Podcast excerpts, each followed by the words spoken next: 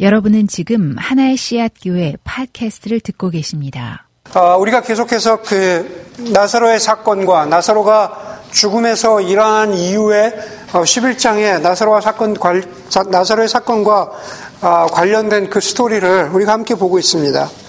오늘 본문은 나사로가 죽었다가 살아난 사건으로 인해서 나사로가 죽었다가 살아난 일로 인해서 많은 사람들이 예수를 믿게 되었다고 그렇게 말합니다.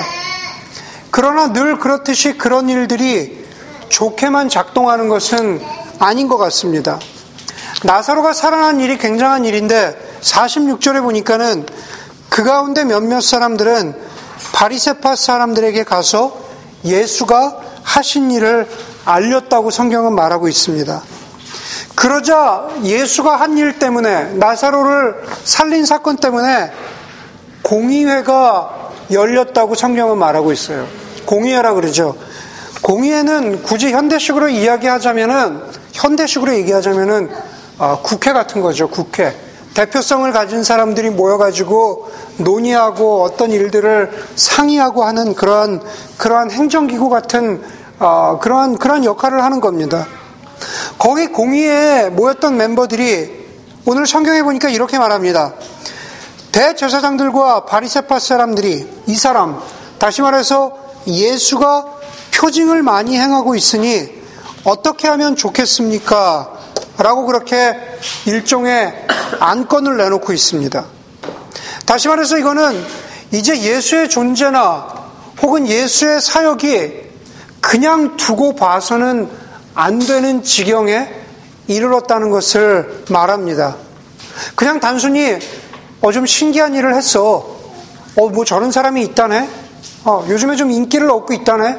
이런 정도가 아니라 사회적으로, 정치적으로 사내들인 공의회가 보기에는 예수라는 존재와 그가 하고 있는 일이 아, 위협이 되는 위협적인 존재가 되었다라는 것을 말하고 있는 거죠.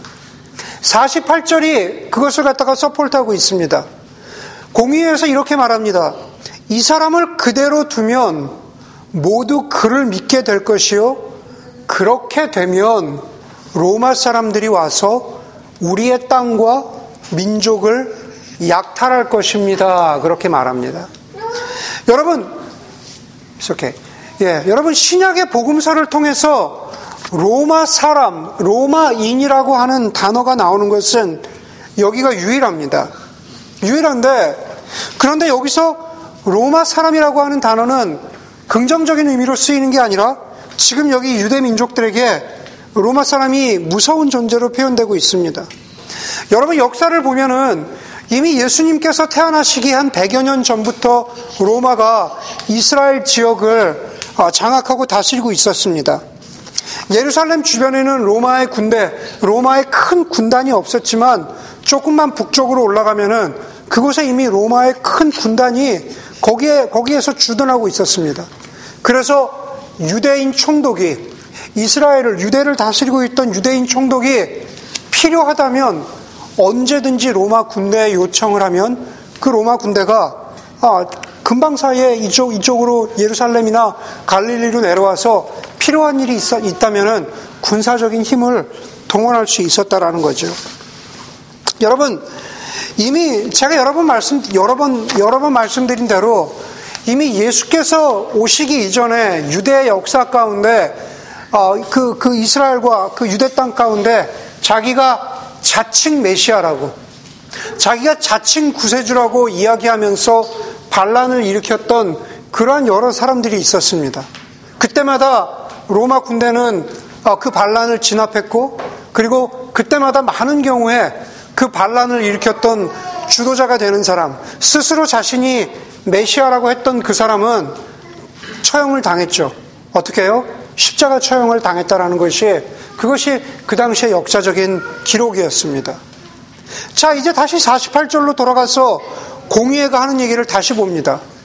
이 사람 예수를 그대로 두어서는 하고 싶은 대로 하고 돌아다니면 어떻게 된다고요?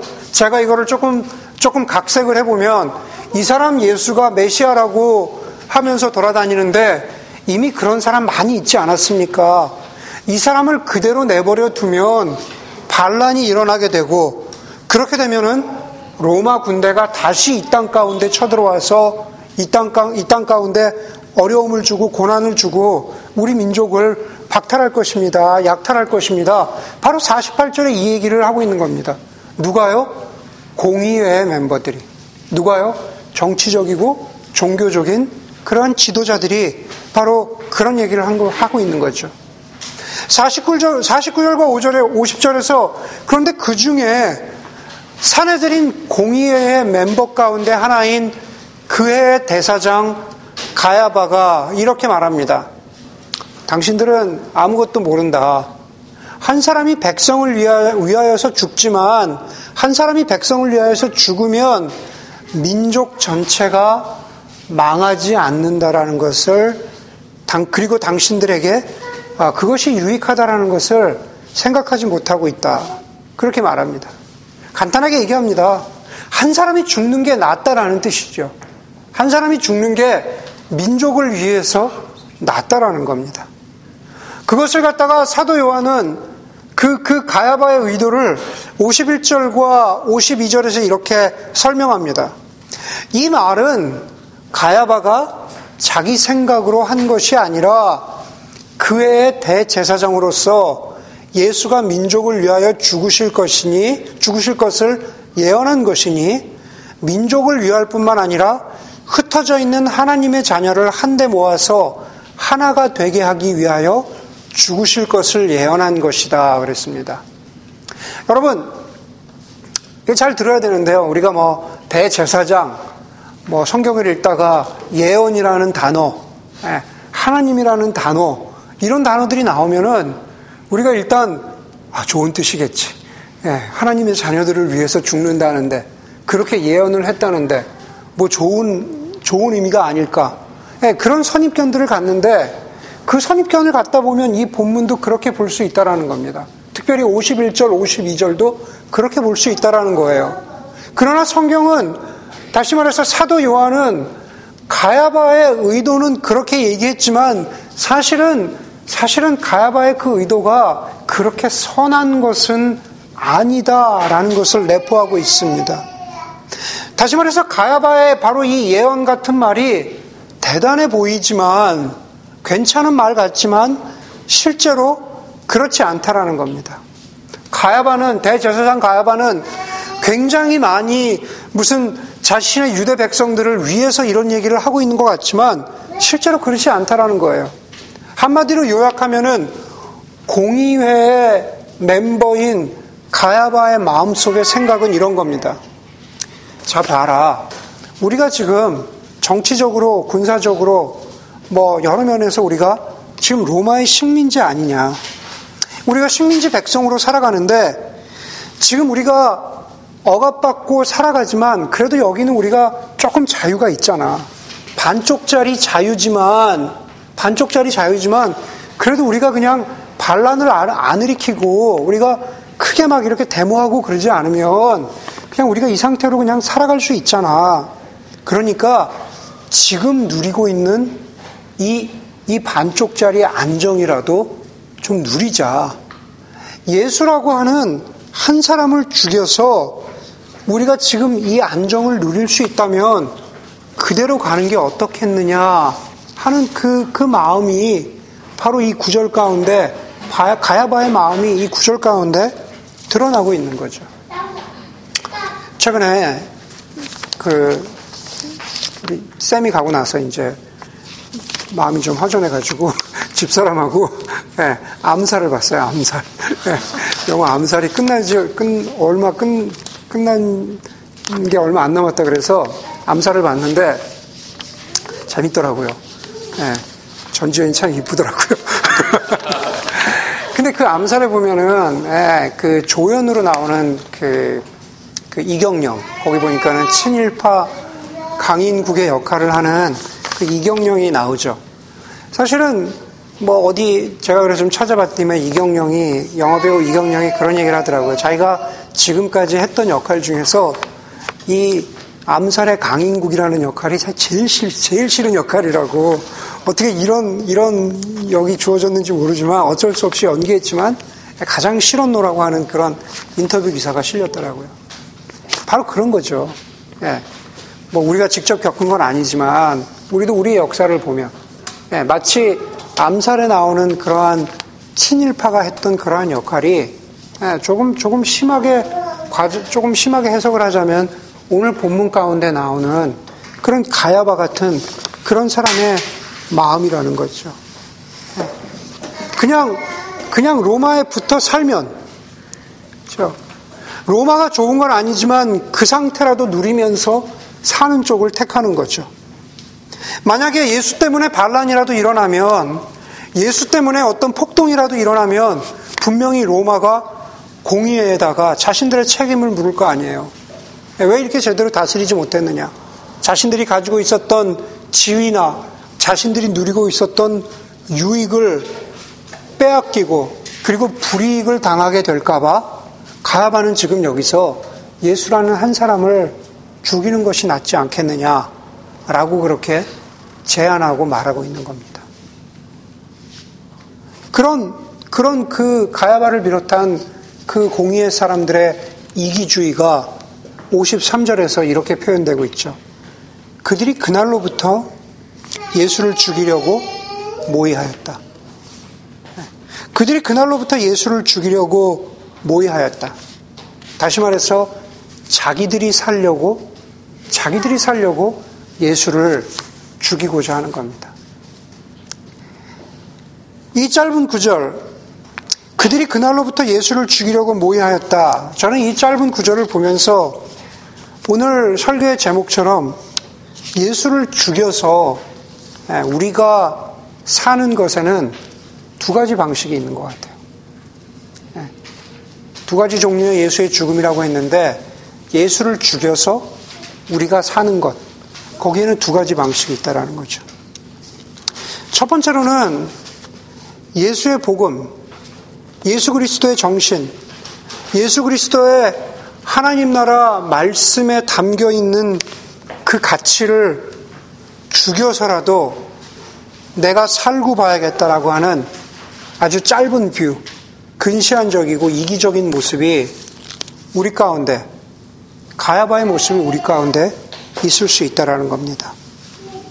대제사장이나 바리새인들처럼 우리도 어떤 경우에는 예수를 죽여서 내 목적이나 내 이익을 취하고 싶은 그러한 마음이 우리 기독교인들에도 기독교인들에게도 있을 수 있다라는 겁니다.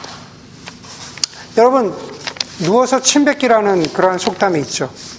혹시 누워서 침 뱉기 혹시 연습해 보신 적 있으세요? 나 이거 프로브 해봐야겠다. 네, 인석 형제 고개를 끄덕이는데 침 뱉으면 진짜 떨어지나 아, 인석 형제 해본 것 같아요. 네, 누워서 침 뱉기라는 것을 제가 설명하지 않아도 여러분들 다 알겠죠. 저나 여러분들이 대부분 이 자리에 앉아 있는 사람들이 우리가 그리스도인이고 우리가 교회로 모여 있기 때문에 우리가 먼저 우리가 먼저 누워서 한번 침을 뱉어 볼 수 있겠죠. 이렇게 누워서 침을 뱉어볼 수 있을 것 같아요. 뭐 역사적인 얘기를 하자면 이런 거죠. 뭐 한국교회, 한국교회를 거슬러 올라가면 그냥 여러분, 여러분들 크면서 3.1절 독립운동에 대해서 들어보신 적이 많죠. 배웠죠. 네. 3.1절 독립운동, 독 립운동 선언문에 서명했던 33인의 그 민족 지도자 중에 반 이상이, 반 이상이 기독교인이라고 그렇게 알려져 있죠. 당시 한국에서 조선 땅에서 있었던 3일 만세 운동의 수많은 만세 운동들은 어, 기독교인이 주도를 했다고 그렇게 역사는 기록을 하고 있습니다. 그만큼 기독교가 존경을 받았죠. 조금 더 거꾸로 3.1절 운동보다 조금 더 거꾸로 올라 거슬러 올라가서 예를 들면 한국 기독교 역사에서 빠질 수 없는 평양 대부흥 운동이라는 게 있죠. 평양 장대현 교회에서 장대현 교회로부터 비롯된 그런 대부흥 운동이 있습니다. 여러분 대부흥 운동을 뭐 역사적으로 이런저런 의미로 해석하는 게 많지만 여러분 부흥에서 가장 중요한 것 중에 하나는 바로 회개 운동이죠. 회개. 자신에게 그리고 교회가 바로 예수 그리스도의 복음대로 살지 못하는 것에 대한 철저한 회개가 있었죠. 평양 대부흥에서 일어난 가장 가장 두드러지고 가장 인정받는 것 중에 하나는 바로 그 가운데 회개가 있었다라는 겁니다. 그 회개의 불길이 퍼져 나갔던 거예요. 단순히 제가 두 가지 사건을 말씀드렸지만은 그런 의미에서 기독교는 이 땅 가운데 전파된 이후로부터 1960년대까지 바로 그렇게 숫자는 얼마 되지 않았지만 한국 사람들에게 존경받던 그런, 그런 교회였고, 그런 그리스도인이었고, 그리고 그런 예수였다라는 겁니다. 기록을 보면, 역사를 보면 1960년대까지 한국의 기독교인의 인구는 한 60만 정도뿐이 안 됐다 그러죠. 그렇게 60만 정도뿐이 안 되던 기독교 인구가 70년대, 80년대를 지나면서 10배 가까이 성장합니다. 600만, 700만, 800만, 뭐, 우리 언제죠? 한 90년대 말, 2000년대, 그렇게 되면서 한창 부인기에 뭐, 천만 성도다. 네, 그런 얘기까지 나, 나올 정도였죠. 여러분, 60만이었던 기독교의 인구가 아주 작게 잡아도 20년 사이에 600만이 된 데는 어떤 요인들이 있을까요? 거기에는 분명히 예수의 복음으로 구령하겠다, 영혼을 구원하겠다라고 하는 그러한 열정과 그리고 그러한 수고와 그리고 그것 때문에 생겨난 복음의 결실이 있었던 거죠.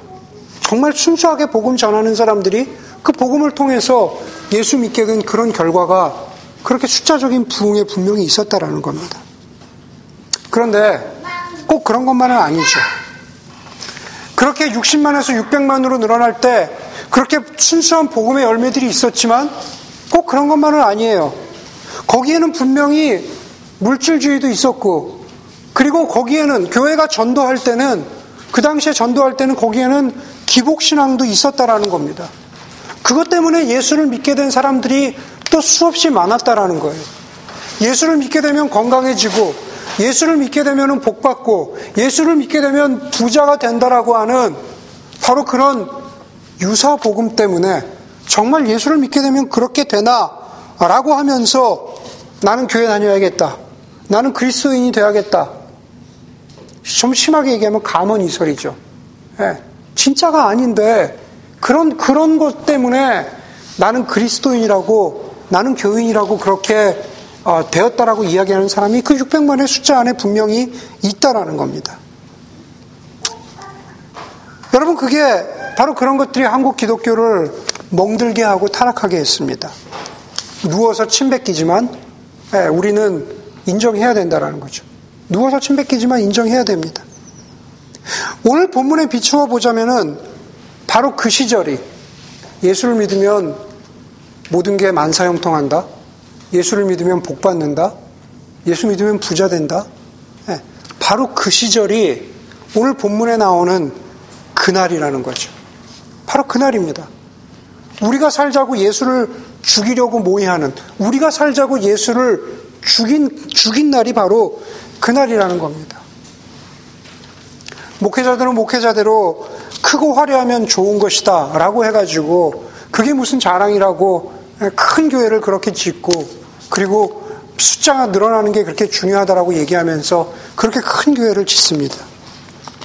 거기에다가 거기에다가 자신들의 목숨을 자신들의 인생을 거는 거죠. 어쩌면은 어쩌면은 교인들도 마찬가지일 수 있는 거죠. 네, 지도자들의 탓이 많지만 교인들 교인들의 탓도 있죠. 진실하게 하나님 나라 복음을 추구하는 목회자를 또 교인들은 그냥 내버려 두지 않습니다. 꽤 오랜 동안, 꽤 오랜 동안, 아, 유행했던, 유행이라기보다는 알려졌던 시가 한 가지 있습니다. 네, 돌아가신 기형도 시인이란 분이 쓰신 우리 동네 목사님이라는 시가 있어요. 한번 잘 들어보세요. 우리 동네 목사님. 읍내에서 그를 본 것은 이번이 처음이었다. 철공소 앞에서 자전거를 세우고 그는 양철 홈통을 반듯하게 펴는 대장장이의 망치질을 조용히 보고 있었다. 자전거 짐틀 위에는 두껍고 딱딱해 보이는 성경책만한 송판들이 실려 있었다. 교인들은 교회당 꽃밭을 마구 밟고 다녔다. 일주일 전에 목사님은 폐렴으로 둘째 아이를 잃었다. 장마통에 교인들은 반으로 줄었다. 더구나 그는 큰 소리로 기도하거나 손뼉을 치며 찬송하는 법도 없어서 교인들은 주일마다 수근거렸다. 학생의 소년들과 목사관 뒤터에서 푸성기를 심다가 저녁 예배에 늦은 적도 있었다. 성경이 아니라 성경이 아니라 생활에 밑줄을 그어야 한다는 그의 말은 집사들 사이에서 맹렬한 분노를 자아냈다. 폐렴으로 아이를 잃자 마을 전체가 은밀한 눈빛을 주고받으며 고개를 끄덕였다. 다음 주에 그는 우리 마을을 떠나야 한다. 어두운 천막교회 천장에 늘어진 작은 전구처럼 하늘에는 어느덧 하나둘 맑은 별들이 켜지고 대장장이도 주섬주섬 공구를 챙겨드렸다. 한참 동안 무엇인가 생각하던 목사님은 그제서야 동네를 향해서 천천히 페달을 밟았다. 저녁 공기 속에서 그의 친숙한 얼굴은 어딘지 조금 쓸쓸해 보였다. 큰 게 좋은 것이라고 그렇게 큰 것을 추구하던 목사나 혹은 소위 얘기하는 경영 논리를 갖고 와가지고 왜 우리 교회는 부흥하지 않습니까? 우리 교회는 왜 외형이 성장하지 않습니까? 우리 교회는 왜 이 모양 이 꼴입니까?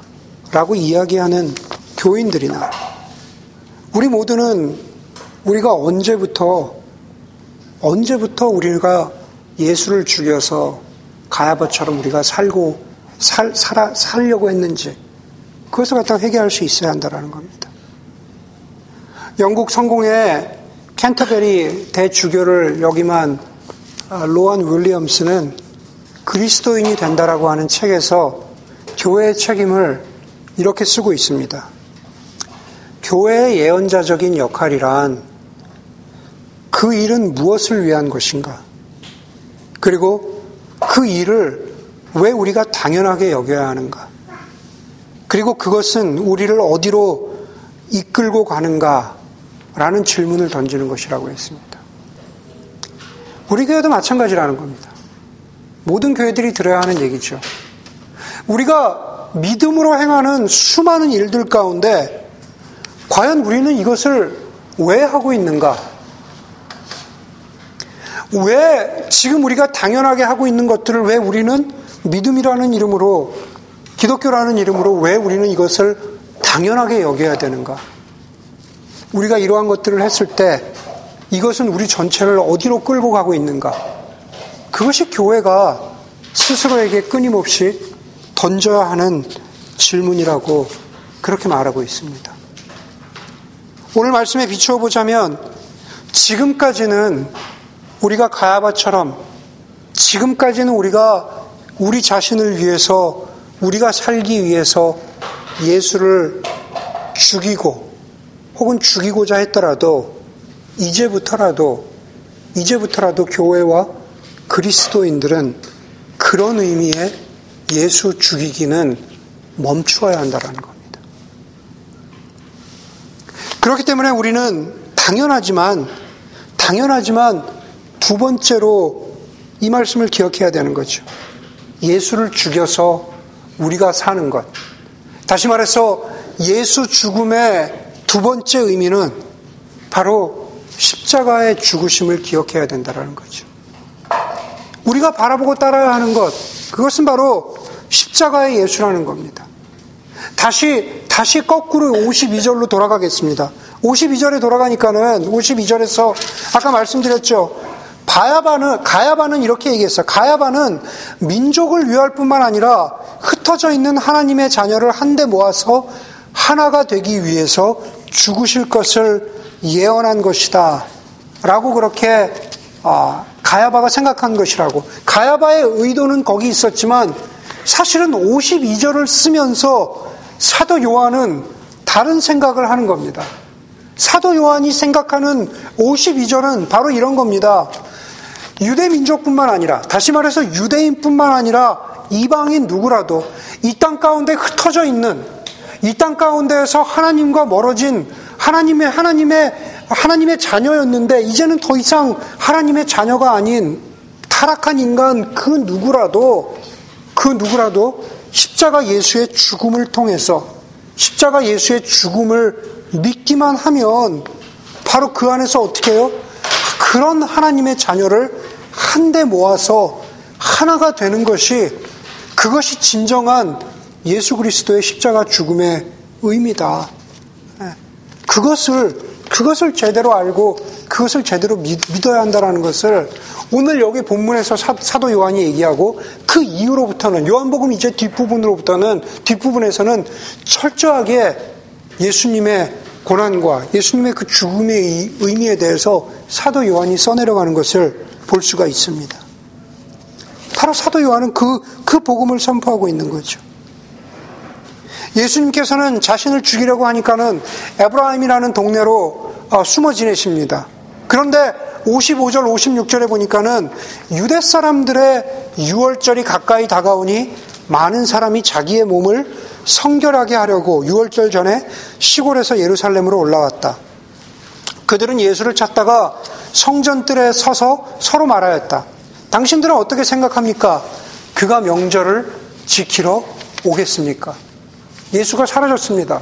죽음의 위협 때문에 사라졌어요. 예, 한 20km 떨어진 에브라임이, 에브라임이라는 동네에 가서 숨어 있습니다. 그런데 6월절이 됐습니다. 여러분, 6월절은 어떤 날입니까?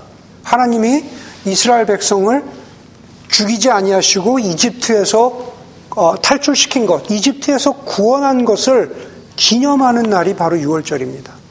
영적인 의미로 보더라도 구약에서 가장 중요한 사건을 들라면 십자가와 관련돼서 가장 중요한 사건을 들라면 바로 6월절 사건이죠. 그게 그만큼 구약에서 중요합니다. 당시에 유대인들이 그랬습니다. 하나님이 우리를 구원해 주신 것을 어, 우리가 기념하기 위해서 6월절을 지켜야 되는데 미리 와서 자신을 깨끗하게, 자신을 성결하게 하면서 그렇게, 그렇게 6월절을 어, 준비하고 있었습니다. 바로 그 6월절에 사람들이 성전 뜰에서 예수를 찾습니다. 서로 서서 하나님의 하나님이 허락하신 6월절을 준비하면서 서로 서서 이렇게 말합니다. 네, 우리가 우리가 예수를 만날 수 있을까? 당신들은 어떻게 생각합니까? 6월절이 되면은 예수가 이 자리에 나타나겠습니까? 바로, 바로 그런 이야기를 나누고 있습니다. 무슨 얘기입니까? 비록 예수를 죽여서 자신이 살겠다고 하는 사람들이 있지만, 그러나 진정으로 진실한 사람들은 오늘 본문에서 예수를 찾고 있었다라는 겁니다. 오늘 56절에 보니까 사람들이 어디서 예수를 찾아요? 성전뜰에서 예수를 찾는다는 바로 그 구절. 성전뜰에서 예수를 찾는다는 바로 그 구절에서 우리는 교회의 책임이라든가 교회의 사명을 생각해 보게 됩니다. 더 이상 성전은 아닙니다. 우리가 지금 여기 있는 것이 성전이라고 볼 만큼 화려한 것도 전혀 없습니다. 그러나 최소한, 최소한 우리 교회는 우리 자신을 위해서 예수를 죽이는 그런 공동체는 되지 말아야 할 뿐만 아니라 거기서 멈추지 말고 성전뜰에서 예수가 오겠습니까? 우리가 예수를 만나겠습니까? 이 교회에 오면 우리가 예수를 만날 수 있을까요? 라고 질문하는 사람들에게 바로 그 십자가의 예수를 전해줄 수 있는 그런 교회가 된다는 거죠. 금요일 날 저희 겨자씨 모임에서 어떤 자매가 자신의 주변에 있는 사람들하고 또 우리 교회에 대해서 나누었습니다. 네. 자신의 주변에 보면은 힘들고 어렵고 뭐 왜 어떻게 살아가는지 힘든 사람들이 많은데 우리 교회를 보면은 교회를 탓하는 건 아니에요. 저희 교회를 탓하는 건 아닌데 우리 교회를 보면은 어, 겉보기에 괜찮은 사람들이 많잖아요. 겉보기에 네, 겉보기에 괜찮은 사람들이 많잖아요. 그걸 보면서 과연 내 주변에 있는 사람들은 우리 교회가 어떻게 도울 수 있을까? 내 주변에 있는 그런 사람들은 우리 교회가 어프로치, 어떻게 어프로치 할 수 있을까? 라는 예, 그런 기도 제목, 그런 안타까움을 나누었습니다. 우리 교회, 우리 하나의 시작교회가 참 좋은데, 과연 우리는 우리 주변에 있는 사람들 위해서 뭘 할 수 있을까? 여러분, 그 고민을 우리가 계속하지 않으면, 우리 교회가, 우리 교회가 개로가 되죠, 개로. 개토가 되는 거예요. 그냥, 조, 그냥, 아, 우리끼리만 있으니까 좋은 해방구, 그냥 우리끼리만 있으니까 만족스러운 그런 해방구가 된다라는 겁니다. 사회나 세상의 아픔에 대해서 눈 감고 무시하고 그냥 그냥 우리가 그냥 영적인 어떤 의미만을 추구하는 어, 좀 심하게 얘기하면은 세상의 아픔은 분명히 있는데 우리는 여기서 영적인 것을 추구한다고 하지만 그것은 초대교회에 있었던 영지주의랑 그렇게 틀리지 않아요. 예, 그냥 영적인 것, 육체적인 것도 아니고 예, 실제적인 것도 아닌 그러한 것을 추구하는 그런 교회가 돼버리고 만다라는 겁니다. 실제로 그렇지는 않아요. 여러분들이 그렇지 않지만 그럴 수 있다라는 겁니다. 예, 이미 뭐 이메일을 통해서도 말씀드리고 했지만은 교회가 아, 예를 들면은 지금 북한에 굉장한 수해가 나서 힘든데 거기에 여러분들이 아, 운영위원들을 비롯해서 여러분들이 어, 쌀 보내고 콩 보내고 1톤씩 우리 교회가 그렇게 헌금하는 것들에 대해서 빠른 결정을 내리는 것들에 대해서 참 감사합니다. 네, 그것이 계속 깨어 있어야 된다는 거죠. 구제뿐만 아니라 어, 영혼을 구원하는 그러한 것들까지도. 그런 면에서 그런 면에서 우리 교회에게는 또 다른 의미의 그날이 있어야 된다는 겁니다. 어떤 사람들은 그날에 예수를 죽이려고 그렇게 모의하지만은 우리에게 또 다른 의미의 the other day, 그날이라는 것은 바로 우리가 살아가는 하루하루를 의미하는 겁니다. 거기 본문에 있었던 사람들은 성전 뜰에 와서 예수를 찾았다고 이야기하지만 바로 그날로부터 예수님께서 저와 여러분들을 우리가 예수님의, 우리가 하나님의 성전이 되게 하셨잖아요. 우리의 존재 하나하나가 하나님의 성전이라고 말씀하셨잖아요. 네. 여러분들을 만나는 사람 하나하나마다 그리고 우리를 만나는 바로 성전이라고 이름하는 우리 공동체를 만나는 바로 그날로부터 예수 죽음의 의미를 깨닫고 그리고 예수 십자가의 의미를 통해서 사람이 살아나고 영원히 살아나고 구원받는 그러한 은혜가 그러한 예수 그리스도의 생명과 복음을 전하는 그 날들이 다른 의미의 그 날들이 우리 가운데 있어야 된다라는 겁니다. 말씀을 마치도록 하겠습니다. 우리가 잘 살자고 우리의 이익을 위해서 우리가 예수를 죽이지 말아야 합니다. 우리는 예수의 십자가의 죽으심으로 지금 이 자리에 있는 사람들입니다. 예수의 십자가 죽음이 우리 가운데 있는지를 늘 기억하면서 그 예수 그리스도의 죽으심을 통해서 사람들이 살아날 수 있다라는 것, 영생 얻을 수 있다라는 것을 그렇게 뜨겁게 전할 수 있는 그러한 그러한 저와 여러분들이 되기를 주의 이름으로 간절히 소원합니다. 함께 기도하겠습니다.